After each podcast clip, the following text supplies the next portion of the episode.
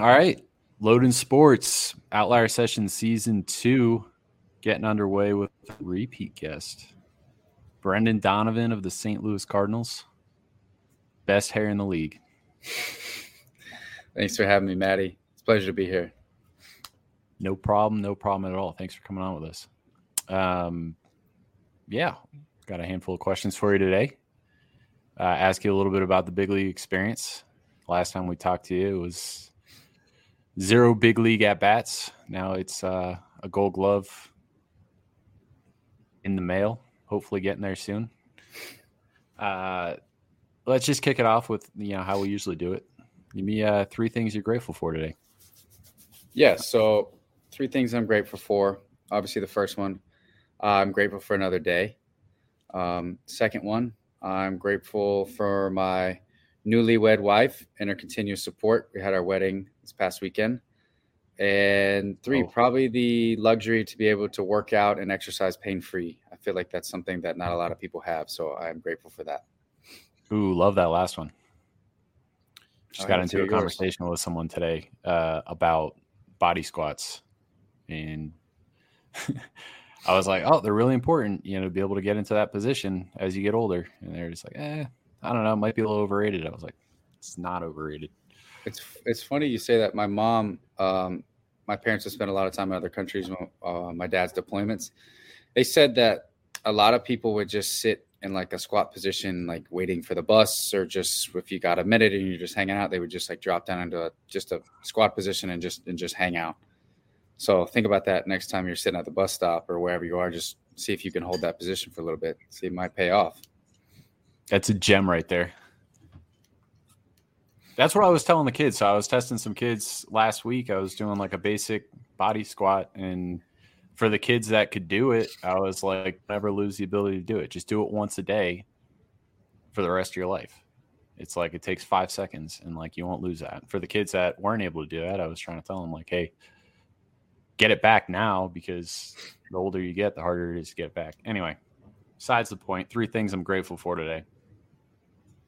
One is on my laptop at the bottom, there's like a little bit of like a like a weather update so it'll tell you like when the, the temperature is rising or if temperatures are going to plummet or if it's snowing or whatever it is. I don't have to like actually open up an app, which is really nice because it's like, oh, it's it's warming up out there. That's good news. Uh, two is that we haven't seen snow in like a week. Um, I like the snow, but it's kind of nice to not have to worry about snow. Uh, and then three is daily mountain views.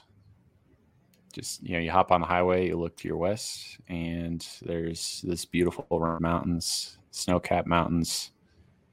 Uh, that view just does not get old. So those are my three. That is nice. I haven't seen snow in a long time but then again we have uh, other side. I'm backwards here. You can see over my right shoulder we have palm trees. So mr florida that's it that's a west palm tree right there yeah West, nice. it's funny. I was pointing. I couldn't figure out which shoulder to point over. There it is, because everything's backwards in the camera. So that's the palm tree. Happens to me all the time. Um, well, you better uh, bring your beanie and, and get your gloves out for that trip to Colorado in April because they will play even if it snows. Yeah, it's gonna be cold, and and flying into Denver, it's always bumpy, which uh, which freaks me out. But Anyone that's ever flown into Denver can can attest to that. The worst problems to have, like traveling to your away games on a bus instead of a plane. I've done plenty of that. Uh, good segue right here into the biggest differences between now being a big leaguer and the minor league life that came uh, shortly before that. So I'm gonna I'm gonna kind of tee up. There's there's kind of three different levels to this question. From a competition standpoint, field, what's the biggest difference between Major League Baseball and minor league baseball? Yeah, so from a competition standpoint, I think everything is just sharper, right? I mean, you're talking about competition. You're talking about the best people in the world at what they do, right? These guys are one percenters, and mistakes like mistakes, whether it's on the bases in the field, uh, mistake pitches over the middle, whatever it may be, communication, it gets exposed. And so, for as a hitter, we're always hunting weaknesses. But as you get throughout the minor leagues and as you start to get closer to the big leagues, those weaknesses are just few and far between. So, it, it it's all about from at this point. It's just all about preparing to the best as you can because you are facing the best guys day in and day out. And uh, like I said, everything is just so much sharper. I mean, these guys, these guys don't miss. Especially, I think speaking of pitchers, man, you you like they we used to say we are talking about Barry Bonds. People didn't want to throw to him. He was getting one pitch to hit a night, and he was hitting it out of the ballpark. Just to show you, like these mistakes just get exposed. Yeah, I can I can hear that loud and clear. I was just talking to a, a guy who just got an affiliated opportunity earlier today, and you know he's got a disgusting changeup, he's got a disgusting slider, and he's got a really good fastball that has a lot of life on it. And uh, his biggest thing is just going to be throwing it for strikes. That's the biggest difference because he I mean, you can speak to it. Like guys have really good stuff at every level of the minor leagues, but at the big at the big leagues, they've got really good stuff and they don't miss. yeah, I was always told, especially in the minor leagues, guys like Rovers and everybody that come into town, or just our managers or coaches that we had at the affiliates, they would say the hardest part is not making it to the big leagues; it's sticking.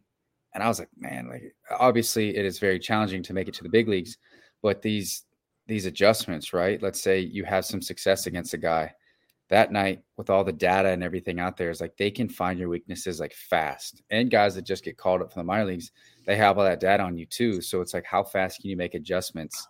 it, it, it truly is a, league of adjustments. And so I know we're going to touch on this, but that's why it's so important to have these off seasons and be a self evaluator so you can clean up because everything is just so much cleaner and sharper.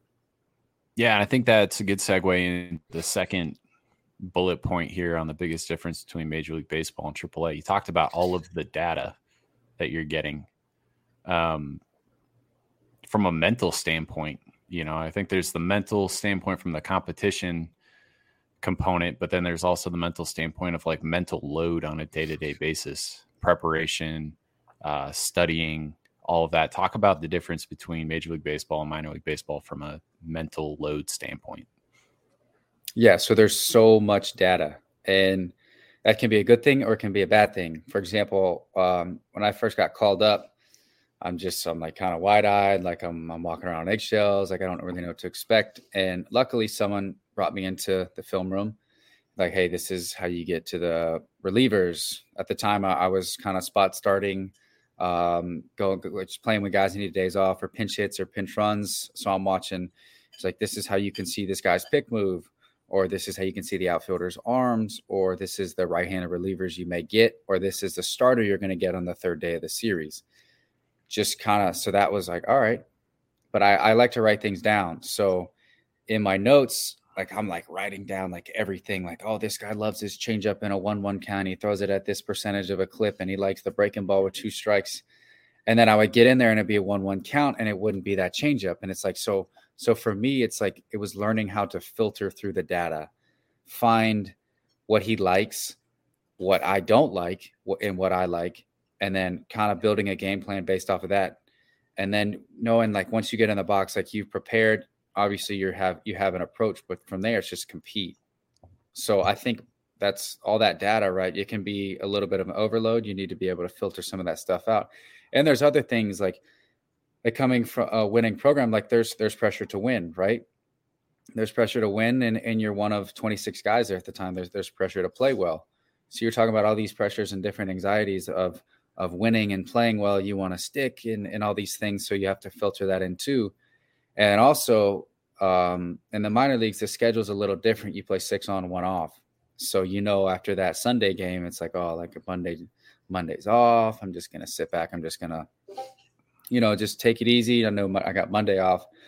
Sometimes, let's say you play a Sunday night baseball, and then the next night you're in a, another state, right? You play that six o'clock game and you're popping forward into a different time zone, like that's when the, the sleep gets messed up, the recovery gets messed up. That's why you have to pay a little more attention to the diet, things like that. Like, okay, I shouldn't have a drink uh, at dinner, like things like that. You start to start to plan ahead. So that's kind of where all the mental things start to come together.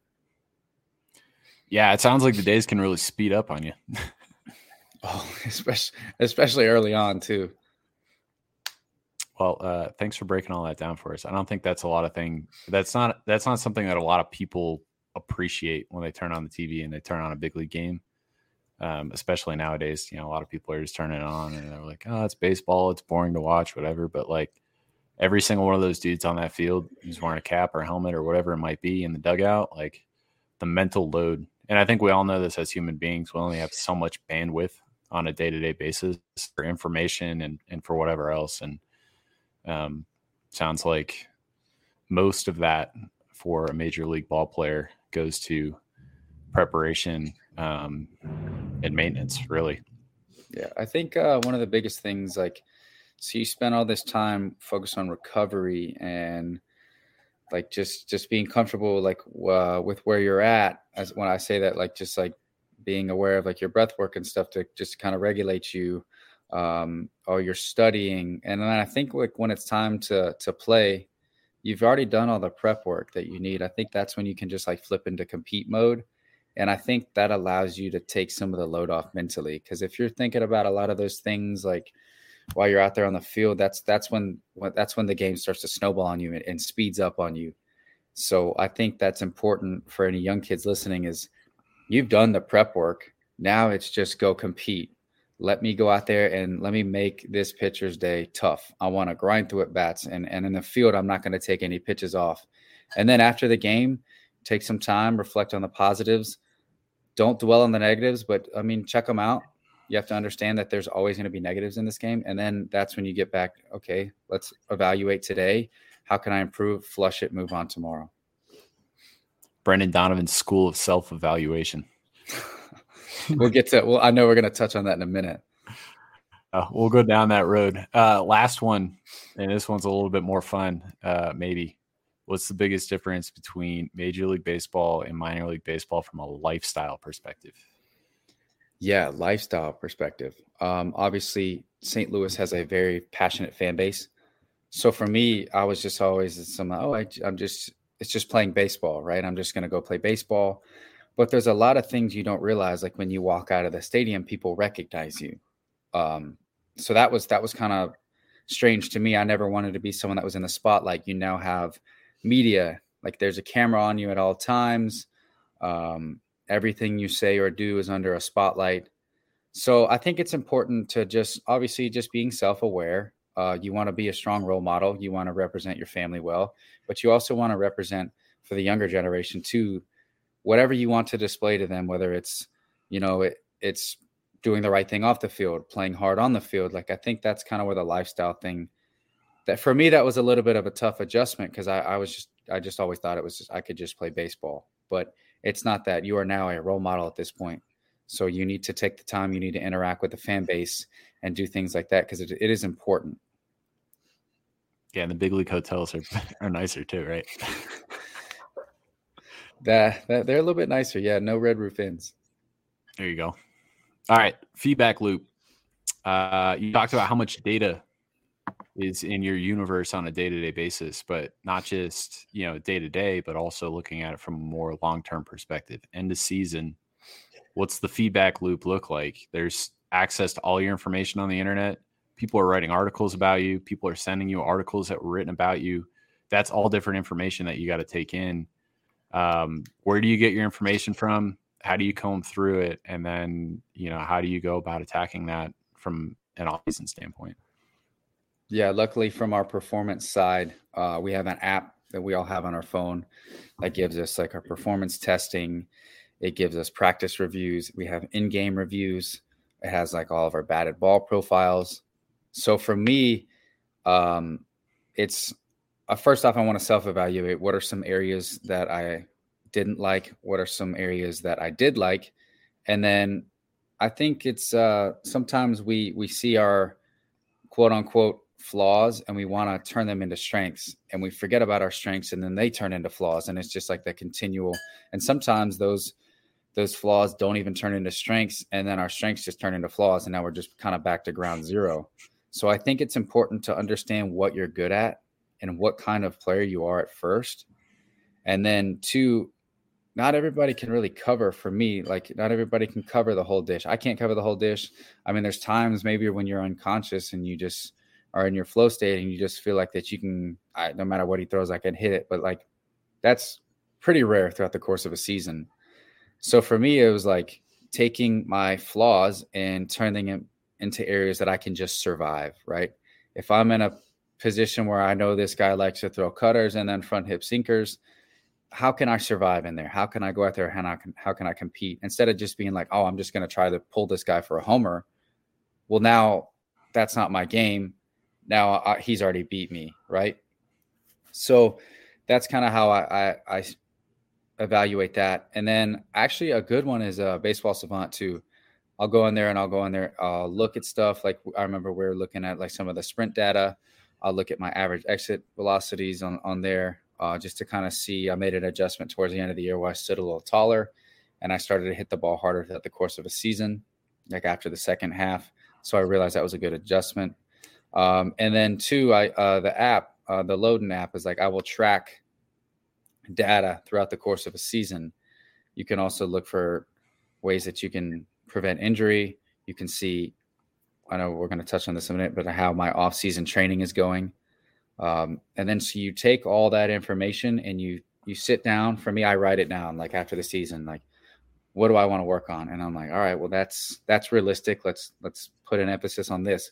All right, maybe that's not that realistic. We can throw that out. Like and then and then you kind of fine comb it down, and you're like, all right, this is the game plan. And then I communicate with uh, off-season staff, and then you go from there. So you you're not just like throwing stuff at the wall and hoping it sticks. You have a game plan, so you can really it's it starts here and then as the season starts it just kind of hones in together and trends at the right time yeah i think from a fan's perspective you know big leaguer the season ends and it's like they forget about you until spring training you know they don't realize that's where a lot of the real work happens right um and to your point sounds like you've got you know a really nice system there to be able to gather the information identify the areas that you need to work on and then attack them so um no that's a really cool look so, what specific areas did you attack this off season? Yeah. Um, so I changed my training this off season. Um, I think in the past, I've always been a stronger guy. Um, I've always jumped decent. I've always had pretty good grip strength. So for me, it was like, why don't I hit the ball that hard? Like last year, I had a 110 in when I was in AAA, and then my peak in the big leagues was like 107. I was like, well, for every 1% you can hit the ball harder, that's 25 expected slugging points. So it's like you're talking about 1%. I want to hit the ball 1% harder, which is one mile an hour, right? So you get that up just a tick, or you can get your average velocity up 1%. You're talking about like your production going through the roof. But while still doing what I do well a lot of contact, hit some line drives, um, hit the ball where it's pitched, use the whole field, see pitches, not just getting up there and ambushing, making guys work. So I think that all rope back into my training. How can I get the most out of my body? I want it to to move efficiently. I want it to organize the right way, and I want to be able to own patterns and positions. So um, Goldie actually set me up with a guy down in Florida. Um, and like one of the first days I was talking to him, he was like, all right, well, you're strong, um, but it's like shooting a cannon out of a canoe, right? so you you just don't have the just the transmission to hold that energy, right? It's my pelvis wasn't very stable. So you get energy from the ground, it goes up your kinetic chain. But for me, it was I was just losing energy. So it's like now I want to learn how to use the ground. I want to create stability in my pelvis. I want to work on some internal rotation of my hips so I can load into my backside. And then from there, I want to be able to unload it. So you're that's all you're learning how to train in sagittal, frontal, and transverse planes. Whereas in the past, I just kind of just, you know, I'm just gonna squat, I'm gonna deadlift, I'm gonna, you know, I wasn't training rotational and sport specific.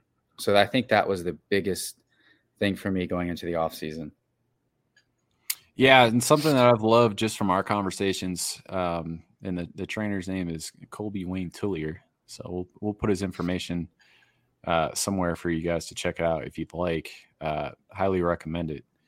Um, it's just that it, it's a really good combination of sports specific training, but also um, it's dynamic, it's explosive, and it's it's focused on training power. So I think there's a lot of strength coaches out there that maybe don't attack that. Maybe they're more traditional and they're into Olympic lifts, uh, which are great for getting strong. Um, I think that there are a lot of you know coaches out there that are very into you know being getting more powerful, explosive, and fast.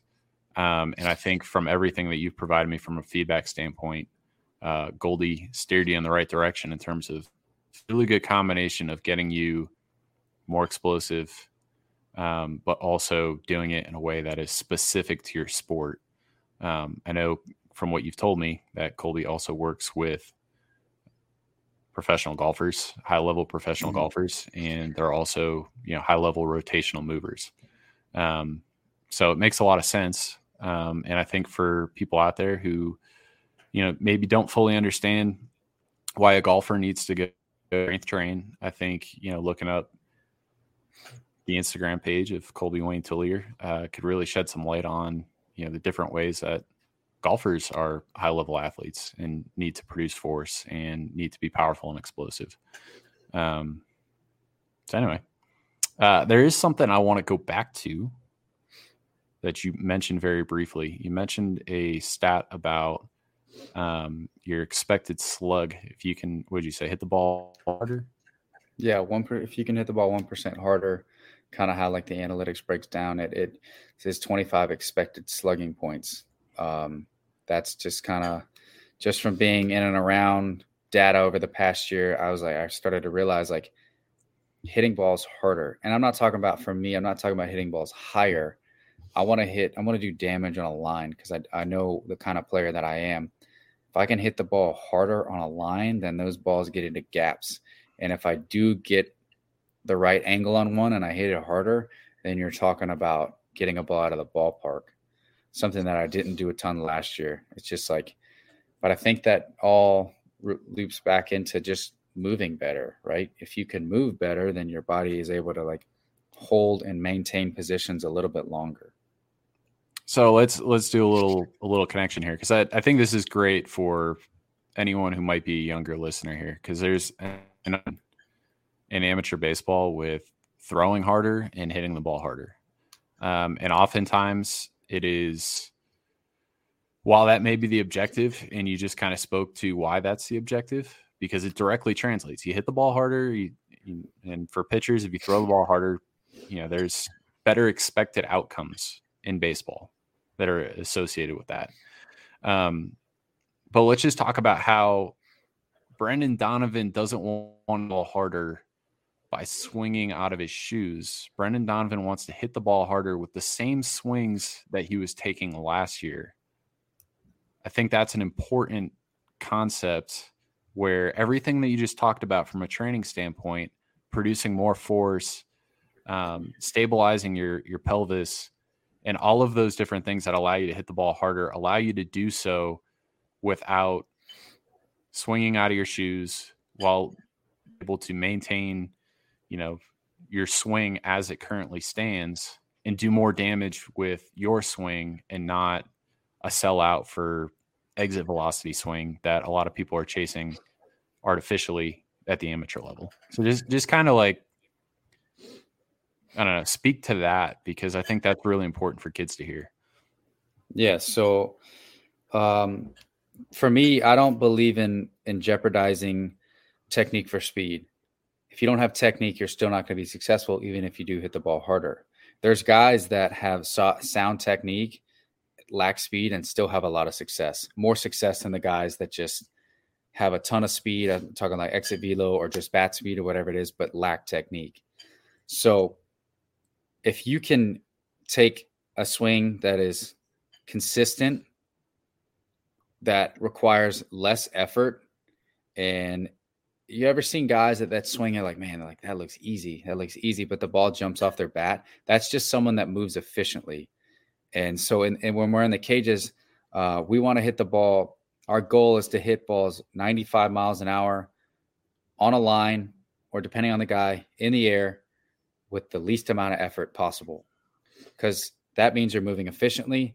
And you think about over the course of a season too if your technique isn't great then you could you could tweak something in your back your oblique like something gets out of whack that that over the course of season it just doesn't work so if you can, your body's moving efficiently, I'm consistently squaring the ball up, you're going to have a lot more success than if you're just like, I'm just gonna absolutely, I'm gonna put everything into this swing, but I'm just when I hit it, it's gonna go far, but I don't hit it that often. So I think uh don't I don't know how accurate this is, but like line drives like are like the expected average on them is like gotta be over 700 like so, if you can just like just like spray line drives around the field, that's usually sound technique. I don't know if anybody saw the uh, the Joey Votto video where he was talking about. Uh, did you see it, Matt? No. So he was talking about good direction. It's hitting the ball flat. It's hitting the ball low with backspin, ball that one hops the center fielder. Um, and then he talks about he's like when he telling himself to to sit still so he can track and he can read the ball uh, but while also still creating a little bit of movement towards the pitcher so he can match uh, max out his bat speed. So he's talking about he wants to like be in a good strong position and be still while also maxing out his bat speed so he can be consistent but he's talking about like that good direction hitting the ball low hitting the ball with backspin and so i think that's a good uh good teaching moment too and i, I saw that uh, i saw it on his instagram and i thought wow that's a really good video and a good teaching point for younger generation too all right. So hit the ball harder without sacrificing technique or approach. Right. Yeah. In a uh, roundabout uh, way. Sorry, I started. Uh... No, no, no. I'm. It was really good. It's really good insight. Um, how many hours do you spend per week training, either in the gym or speed work out at the field? And I'm not talking about baseball stuff. I'm talking about training all the you're trying to help you from an athletic standpoint hit the ball 1% harder during a yeah. week in your off season. Okay. So uh, lift three times a week and sprint twice a week. So um, while I'm, I work out for an hour, but that means I'm getting there early and I'm doing like foam rolling, prep work, mobility. While I do have some mobility built into the lifts, that's that's kind of like the focus. So I would say probably two hours of just working on my body a day. Um, because you think about it, um, that's just like it's not all at the same time. So let's say, um, I work out from eight to nine. I'm getting there, um, 7:30, 7:45, making sure like I'm I'm loose, I'm rolling out, making sure I'm just cleaning up tissue, making sure I'm ready to go. I'll work out there, and then I go to the complex to hit. Before I even hit, I'm working on like um, it's you ever seen like a K pulley before? No. It's like a fly. It's like a pulley system. So like it has a wheel on it, and it when you pull it out, like it lets slack out, and then the wheel spins and it pulls it back in. I put on like a, a 3D strap, and I'm doing like load and then extending my hips out of that. So I count that as working on my body too, because I'm I'm working on loading and getting out of it. Um, I do uh, other primers. I'll do like adductor rocks um, just on one knee. So I want to make sure that my hips are ready to to extend and and rotate, and then like halos to make sure that my my core is engaged and ready to go. So I would say probably about two hours alone just on my body. That's not counting ground balls. That's not counting hitting. I count like the prep work all as body work. Yeah, so it's it's basically a part time job. yeah, and then and then when Matt sends me sends me some stuff, I'll be standing on a foam pad in my in my living room, driving everyone crazy because we're we're trying to find a, a, new static balance exercise. Yeah, there we go. throw another throw another ten minutes in there too. Okay, so that's the off season, and then when you get in season, because a lot of people think, oh, I can work out all off season and I'm ready to go, and then here comes a three month season and they don't need to lift weights or take care of the body or anything. Like, what's what's the average on a day to day basis on top of everything else that you got to do to get ready game that you're spending on your body. You just break yes. it down in terms of like how yeah, many times of, you lift a week. Yeah, so I, I, lift two times a week. I need I want to make sure I get those two lifts in. If I'm banged up at the time, I'll do like a, a blood flow restriction lift. Um, it's just these cuffs that kind of like restrict the blood flow and then they let it out. And it's just it's good for recovery while still getting some load in.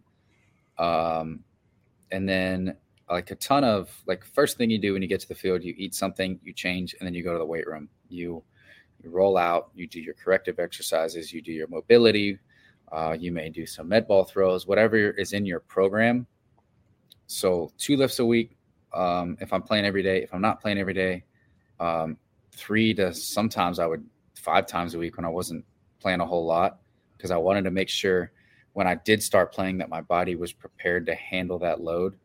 Because it, it does take a toll on you. Like I know people say, "Oh, it's baseball," but you think about that guy if you're in the first base side of the dugout and you're playing left field like that is a that is the far run. We all joke like oh you got the short run this week.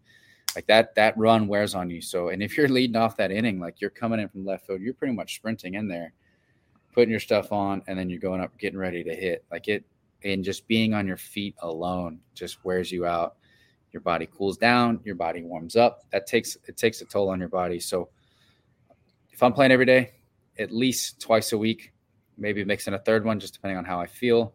A lot of rolling, um, mobility, med ball throws, whatever my primer is at the time.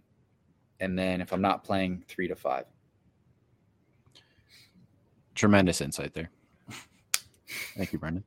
Uh, the the last piece that I don't know if you touched on here or not, and it's worth repeating if you didn't touch on it. I don't think you did, but I'm going to bring it up. Uh, in the category of if you don't if you don't use it, you lose it. Sprinting, yeah, at yeah. max effort, I guess you could say. Um, outside of in game, how frequently are you doing that on a week to week basis? Yeah, so, how do you layer that in? um, I say you can pick um, twice a week. If so, they do with the um, what is it, Statcast, and you got like Hawkeye and things like that. Kind of track pretty much everything that's going on in the field. Um, and our performance does a perform, uh, performance department does a great job of tracking it too. If you haven't hit ninety percent of your max speed in a couple days, like they're like, hey, like it's it's time to get some sprints in. Because a soft tissue injury, like you said, use it or lose it, like hammies, quads, calves, hip flexors, even low back, like that stuff if you don't use it like it just it just goes. It just not it, it needs that force. You have to produce that force to maintain it. So i think it depends on how many you've you've had. Like if you're you can kind of tell like you're like oh man i ran for a triple last night. That was awesome but i'm sore today. Because that's you're talking about that's a max effort sprint.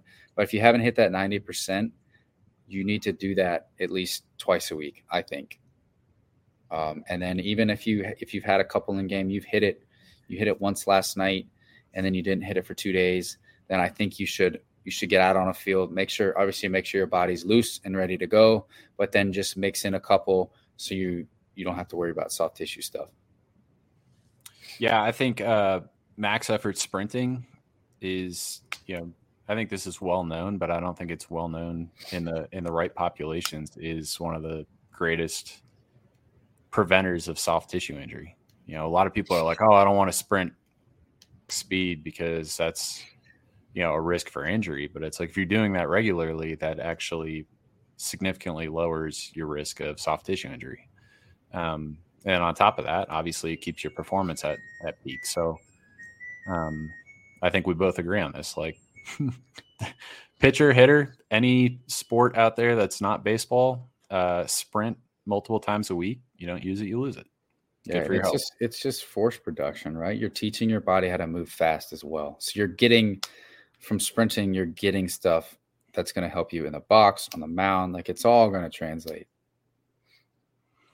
All right. So let's translate. Let's go to the baseball field a little bit. Um, I got a couple fun questions here for you, and then um, talk about your goals for 2023, and then get you on with your day. Back out to those palm trees. Um, what was going through your head during your first big league at bat? I was terrified. I was terrified. Like You work. Luckily, I, I was able to debut the night before I debuted as a pinch runner, and then my first start in the big leagues was at first base. Um, Goldie got the DH. Uh, I was at first. Um, Bassitt was throwing. We're playing the Mets, and I just, I never played in front of that many people. And St. Louis fans are awesome. You're talking about forty thousand fans a night, even on a day game during the week, like work week. It's crazy. They're there, and so I'm just kind of like trying to take it all in at the same time. Like I've got like my knees are shaking, right? You you never you've never experienced anything like it. So for me, it was just like I just had to like do some box breathing, like regulate, just tell myself, hey man, you're gonna be okay. Like it's fine. You've you've the game is the same. There's just more people here and it's on a bigger stage. Like you're gonna be fine. So I get in there and he throws uh he starts me off strike one. I'm like, all right, whatever. Okay, no biggie. Throws another one, then I foul straight back. I was like, it was a good one to hit. That was a good one to hit. Fouled it straight back. So that for me, I'm a little bit late. I was like, all right, like he still got to come to you, right? You're you're you got good strike zone discipline, like you're gonna be fine. Throws me a slider. I think it would have gone through my legs. I swung at it and hit a cue, cue ball back to back to Bassitt at like it had to come off at like 30 mile an hour and it's just it just spin and I was like, well, maybe it'll like run away from him and I can just steal a knock out of it, get it out of the way. And you know you didn't hit it very hard when you hear the catcher, uh, James McCann's like, take your time. You got plenty of time. I was like, oh, that ball's not hit very hard at all. but I remember I came I came back up my next at bat and he goes, How did you hit that? I was like, dude, I have no idea. I was like, it was either I can't remember. I think he said it or I said it. He's like, I think that would have gone through your legs. I was like, yeah, he said it. I was like, yeah, I think you would have been right. And from then on, I was like, I was able to to laugh it off. Whatever, you're gonna be fine. And then I went up there. I think I got hit my next at bat. So I was like, all right, now I'm on base. Let's let's get a hit. And it took me like three days to get my first hit. So that was a long three days. Dude, I can imagine. um, so that question was on Amari's question. My question in regards to your first big league at bat something that I've always been curious about. I don't know what the exact number is, but anyone who has who has made a big league debut and has had a big league at bat, you got to imagine that like over 95% of them have gotten a hit in the big leagues after taking a big league at bat. It's got to be like a really high number, right? right? How many guys get to the big leagues, get an at bat, and don't ever get a hit, and then don't get a chance to, you know what I mean? Yeah. So my question is to you, and I remember when Alex Bregman debuted, and I think he was like oh for his first 14 or something. It was something stupid like that. Right. Does it when you when you like get past your first at bat and you don't get that first hit, and then you start you get to your next at bat, you don't get a hit. You get to your next at bat, you don't get a hit. And you're like, at what point do you just feel like, is this never gonna happen? Like, does that start to creep in a little bit every time you get up to the plate? Yeah, yeah, it, for sure. I mean, it, it's human nature. You want to like, like obviously, even if they're good at bats, even if you hit the ball hard, like it's gonna happen. Like, and and we want to panic. Like you're like, oh no, I like I gotta get it now. I gotta get it now. But it's like that's the worst thing you can do. Even though we all do it, it just it doesn't help the situation. Um, so my advice would just be just get a hit on the first, get the, get a hit the first at bat, get it out of the way. Like uh, like my buddy Juan Yepez, he gets called up um, I haven't gotten it. Did I? No, I don't. I did have a hit then, but I was like, it took me, it took me five, four, four or five at bats over a couple days because I wasn't in the lineup regularly. And he gets up there his first at bat and hits a flare down the right field line for a double.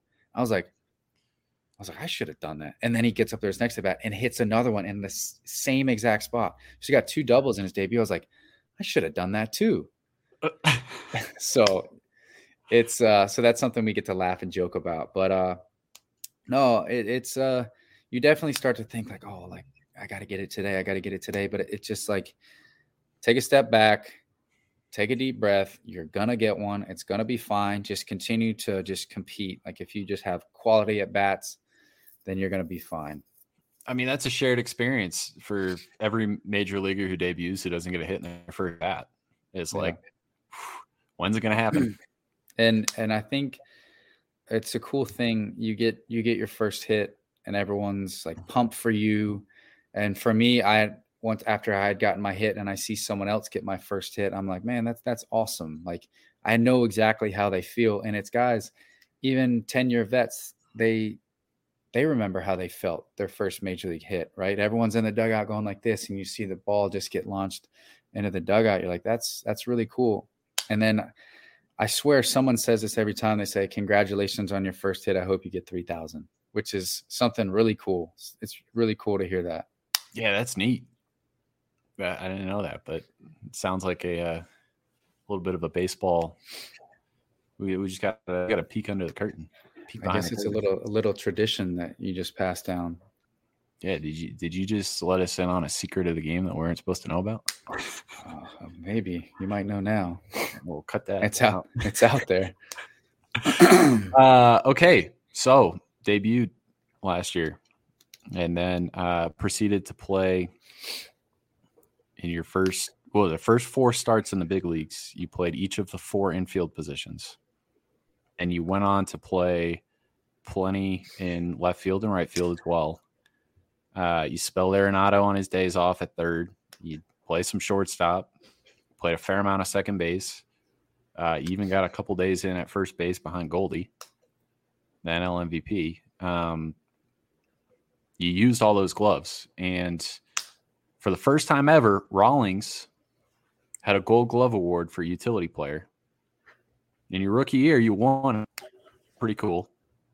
Um, what was it like to win a Gold Glove, and what was you know all the pomp and circumstance around it? I know you didn't want to go to New York. I mean, you wanted to go to New York. Well, when you say it like that, it sounds kind of crazy. Um, yeah, man, I'm just, uh, just, just truly blessed. I think uh, that gold patch. For those of you that don't know, when you win a Gold Glove and you wear Rawlings, you get a gold patch and only people that won a gold glove have a gold patch on their glove.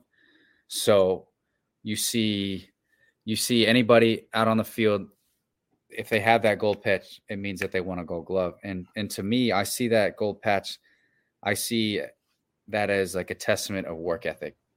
I think so personally for me I'm I'm very very proud of that because the question for me going into college coming out of college and even in the minor leagues was well we don't know where he's going to play doesn't really have a position like wasn't great anywhere but i was like i'm not to let my glove be the reason why i can't play in the big leagues like i'm to clean this up and fortunately I, I have an awesome staff with the cardinals minor league system major league system that do a great job preparing me and putting me in scenarios to be successful all over the field but i think anybody can win a gold glove.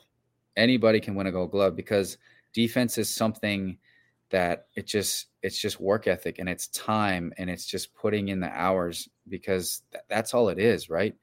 I mean, obviously there are people that are genetically maybe this guy's a little faster, but if you're if you study the game and you work hard, you have a chance to win a gold glove. And that's that's how I see it because that that that's how I won one. Like I, I I just try to just go out there and I just try to outwork everyone and, and, and I'll take pride in my defense. And that's something that I'll continue to do. So that's, I cherish that, that gold patch.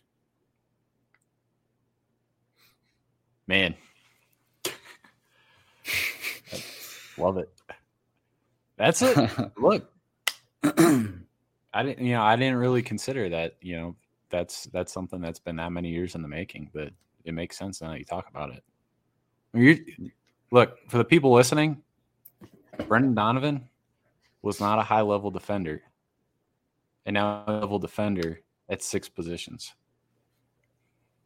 Just, you two can play in the big league. Just just average at everything, right? Yeah, you put on you look, you you put your mind to it and you went from being like, oh, this guy doesn't have a position to this guy has all the positions. And and I think uh, I think the utility role is something that I kind of I did a little bit in college as well, so I kind of understood it. But I've also been able to pick a lot of people's brains. To Cardinals organization, they value defense at a high level, and I remember um, coming through the minor league system, I was like, dude, everyone on our big league team has a Gold Glove. Like I'm looking around, our corner guys, Goldie Arenado, Gold Glove, Edman, Gold Glove, DeJong, Gold Glove finalist. Corey Dickerson, we signed him Gold Glove. O'Neill Gold Glove. Bader Gold Glove. Yadi nine Gold Gloves. Like Arenado 10, five platinums. It's like holy, like that is insane. I was like, I need to play defense or I'm not gonna play.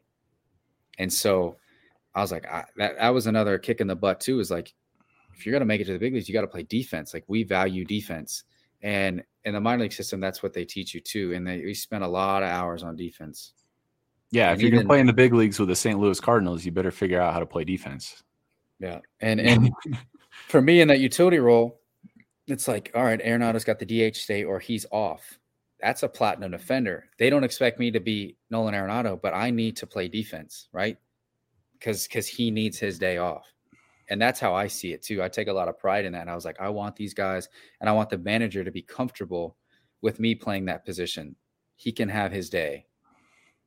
Because yeah, I think over the course of a season, it you need you have to give guys days off. It, it you you need it. Yeah, Brendan Donovan's everybody's favorite teammate. Okay, I need, I need to stay off. You're here, take my spot. Okay.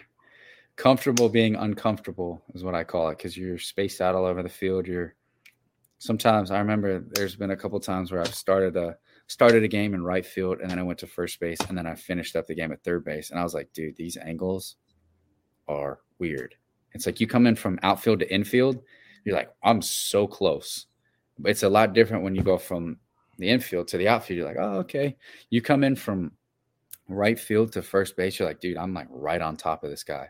Like there's so many, so many different angles. So that's why in your in your prep work, even during the season, like you're taking it's not you're not just like, oh, I'm just gonna play. Like you have to prepare. You have to get your work in. If not, if you don't get it in, just like with sprinting, use it or lose it. Yeah, and I mean, you think about you know fraternities, right? And uh, you know, I'm not a huge fan of fraternities in general, just as a as a thing, you know, because they're right. But let's talk about the exclusivity. One of becoming a big leaguer. Two of becoming a Gold Glover. It's you know, if you if you get the Gold Glove, you talk about that patch and how proud of that patch you are. But like, you talk about the Cardinals and how important defense is. Everyone's got that patch on their glove I mean, there's got to be a little bit of camaraderie there, um, and a little bit of comfort coming into spring training, just kind of knowing like, hey, like, you know, I'm not a rookie anymore, and uh, also check out this cool patch I got on my glove. You know, right. I think I think a, definitely more comfortable coming into spring training. Last year was my first time in big league camp, and I was on the roster. So not only was I new to camp, but I was competing for a spot. Um, while I didn't make the team out of camp, I still thought I had a good camp and I was prepared to go to Memphis, our AAA spot. And then from there, I got promoted. This year, going into camp, I know the guys, I know how camp works. I've been down here at the complex. So it's like, it's not a change of scenery for me. It's like I've been here. I've been doing my own little spring training for the last couple months. It's like now it's just like now I just wear baseball pants. It's now it's like I want to be in that routine. So definitely a lot more comfortable this year. Awesome. Uh favorite big league city other than St. Louis? Okay, other than St. Louis. Um I like Boston. Um families from the Northeast. So I played in the Cape, so I kind of got to see it. But Boston's cool, man. My my dad is a huge Red Sox fan, so we went to Boston. Um, I'd seen Fenway Park before, but I had never played played in there because we got rained out when we were supposed to have the Cape workout. So I'd never really been out on the field, and I know my dad got to come into town too, so we got to see it. We got to see uh, Game Six against the the Warriors. I'm sorry, I know you're a Celtics fan. Um, uh, neutral when it comes to the NBA. Okay, so got to see that. It's, it's Boston itself is just pretty cool. Yeah. Um. Okay, so this might be the same answer. It might not. Other than St. Louis, favorite big league ballpark to play in. Yeah, other than Busch, uh, this is actually a, a, hidden gem. I like uh, PNC Park in Pittsburgh. Uh, it's beautiful. It's beautiful. You got the Roberto Clemente or the Sixth Street Bridge in the background. You got the the skyline in the background, and I just think it's a, I just think it's a beautiful ballpark. That or Wrigley. Wrigley's really cool. Well, it's you're lucky because those are two ballparks in your division. So Yeah, for sure. I get to see those a lot. yeah. um, okay, so let's talk about St. Louis, right? And obviously the ballpark's beautiful and it's a fantastic fan base, one of the best in all Major League Baseball. Talk about the fans, uh, and then kind of talk about the food city a little bit. Like, you know, what do you what do you like about the city of St. Louis? Yeah, so the uh, I hinted on it earlier, but there are so many fans. There's such a passionate fan base, and I remember we were playing um, like I said, it was a day game during the week. And I was like, dude, there are 40,000 people here. I was like, where, uh, like, are they not, like, people don't work? Like, what's going on here? It was just, it was crazy to me. I couldn't fathom that there's so many people there on a day game in the middle of the week. And that shows just how passionate they were. And during the postseason, like, it was, it was loud. And, and that's saying a lot because it's loud every night. Like you get that playoff atmosphere pretty much every game. Like they are they're they're educated about the game of baseball. They love the game of baseball. They love the Cardinals and they love winning. So that that fan base is is very very passionate and fun to play in front of. Um, as far as the I love the hill. It's a spot we lived uh, we lived there this past year. It's a spot on the hill, and there is if you haven't been there, there's awesome Italian food there you can just go just go drive around go try some that to me was fun and it was cool to see kind of that like a, italian just vibe in that area it's called the hill. It was really really cool and i know you uh you passed through there and you tried the uh, the sandwich shop. Tell them what you think about that. Gramophone? Yeah good gramophone right? that's that's certified right there. It's a good spot. You know you know i take my food seriously. You do. You know, and you know, you're a hitter on the field, you're a hitter off the field too. one for one in your food book. One for one. Yeah, I got to try one of those Italian spots that you recommended. Um, yeah, I'll give you a couple. Yeah, next time I come through St. Louis. Sweet. Um, all right. Well, I'm going to ask you to share with us your experience using the Loden Sports Performance Lab app. It's something that we are really excited about uh, in 2023. We're going to get it out to the masses here in about another month. There's a couple tweaks. You happen to be someone that obviously we've known for a long time um, and can find value in this and been one of our beta testers. Uh, talk a little bit about one, how easy it is to use. Uh, well, one, what is it? Two, how easy it is, and then how it's helped you. Yeah, right. So it's a it's right here. It's simple. It's an app on your phone. Um, whether you're it's a just an athletic performance tracking system. So I've in the past we've used uh, microgate OptoJump. We've used force plates. We use jump mats. Well, you have all that pretty much in your pocket. So that to me is crazy. I don't have to bring anything but my phone. Um, I have my wife you open the app, you click on your name, you click on what jump you want to do. It's usually for us the three re- three re- rebound jumps or the symmetry test, which is the five jumps on each leg. You put the camera on you. It's got the the little red dot that you put on you.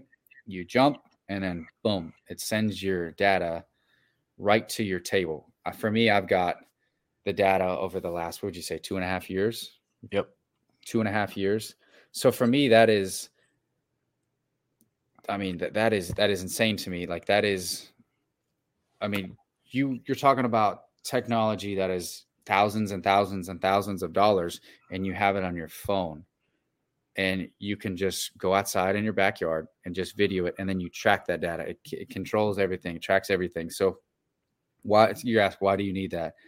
One, for me, it was like when we first started doing it, was like, am I at risk of getting injured?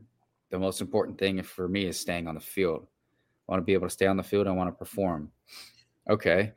So when we started, um, it was left leg was a little stronger, but it lacked some stability. Right leg, it just it just wasn't there. Like so, you're talking about I'm uh, when I'm running, I'm producing all this force, but one leg is just not producing the same. So now I'm at jeopardy to soft tissue injury. So we cleaned all that up. I wouldn't have known that if I didn't have that a way to test it. And then from there, all right what how, what's my power output what's all this stuff um, what's my rsi all this stuff all right now i have that data and i go through a full off season of training we jump once a week, and then every uh, bi-monthly we do the single leg jumps. And the what was it? Right after New Year's, we tested, and to show that my training was working, I was able to I PR'd in everything. It was like um, three rebound, asymmetry jump. So for me, that that's cold hard data that shows you what you're doing is working. Instead of I cannot stand when I'm just like throwing things at the wall hoping they stick. I want the data to prove what I'm doing is working. So that's why I think this is extremely important. And I've been the been the guinea pig from the from the beginning. So I'm not going to put my stamp on it if, if I don't like it. Yeah, I mean, if you're not measuring, you're guessing. I think a ton of people have have said that, um, and that's part of the reason why we're so excited about it. Because I think, you know, there's so many things when it comes to you know ways to measure jump jump data, right? So whether it's you know force plates or a mat or an optical system or whatever it might be, um, this is super easy to use. Anyone can use it. You know, obviously you said that. You know, your wife is the one who who executes the test. It takes all of what like seconds to do a jump test and then the yeah. information is piped directly into a graph you can see where you're at and you know it's allowing you to objectively train and you know objectively measure all of the things that you're doing from a training standpoint um, yeah like that's the data over the last two years like it's easy we're super excited for you to be able to use that you know as a, a source of biofeedback you know in season for the first time um mm-hmm. yeah obviously you can take it on the road with you you can go anywhere where you're froze performance lab in your pocket. Um, and yeah, it's uh, it's great.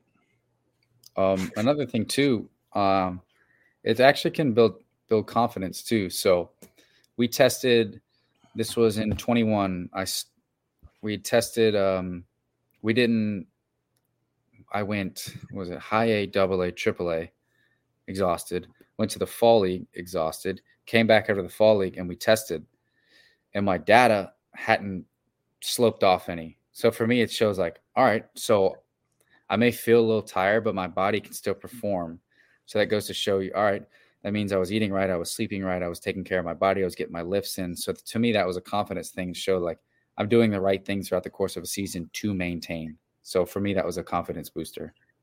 Yeah, it validates everything that you do on a day to day basis. It it ex- it helps you, you know, confirm that you're doing the right things and that that extra 10 minutes of stretching or foam foam rolling or whatever that might be making sure that you're getting to bed on time making sure that you're not you know eating the wrong things at the wrong hours. It's it's making it's taking all of that and validating that you're doing the right things. Because i think there's a lot of times where we tell ourselves like look i know this is right for me. I know this is right for me. I know this is right for me. But i don't have a way to say for sure that it is and that makes it really easy to slip and kind of fall off and oh i'm going to stay up until midnight tonight because i feel like it you know that's not going to change things a whole bunch. You're someone who's been using a sleep tracker or a, uh, a wearable for tracking your sleep. Yep. Yep and you know you're someone who obviously is not an exception in professional sports who uses that information on a day-to-day basis you know to, to monitor your physical readiness and your recovery and all those different things. This performance lab in your pocket Loden Sports Performance Lab is an additional piece for you where it's like now you're tracking your sleep and you're tracking biofeedback from your jump testing. And it gives you the confidence on a day to day basis that you're doing the right things. You're doing the right things in training. You're doing the right things from taking care of your body standpoint. And when you go out on the field, you're the best version of Brendan Donovan. And I think that's kind of the peace of mind that is really nice to have, especially after all the things that are going through your head. Okay, here's a hard number. I don't need to worry about that. Yeah, it's your your accountability partner too. Like sometimes it tells you you can tell we we ran into this was like, hey, like over over Christmas break, like hitting it pretty hard, like take a couple days, let your body recover. Cause that's another thing. It's like, yeah, you have to work hard, but you also have to recover.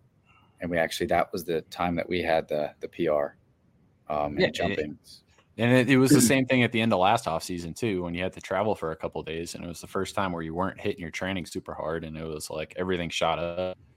You know, so it's it's great feedback. I think it's great feedback from what you've said. You know, so just trust us, trust Brendan Donovan. yeah. he made the app. Trust him. yeah, trust me. Uh, anyway, let's let's move on from the app because uh, we do want to ask you before we let you go. Personal goals for 2023. Anything you want to share with us? Yeah, so I'm not a numerical. I do make goals, but I don't. I try not to do them numerically because in this game you can't really control that. You, what, like there's only a couple things you can really control. So for me, I want to take the thought process, the preparation, the uh, the recovery, and I want to take that and I want to make it better. I want to pay more attention to my sleep. Um, I want sometimes when that uh, when that ice cream is is yelling at me to come eat it, maybe I say no. Just just be a little more disciplined because as you do start to get older, like you just don't your, your metabolism does slow down. So for me, it's just like being taking everything I do and making it better. When I'm running the bases, I want to have sharper turns and I want to hit the bag of my right foot.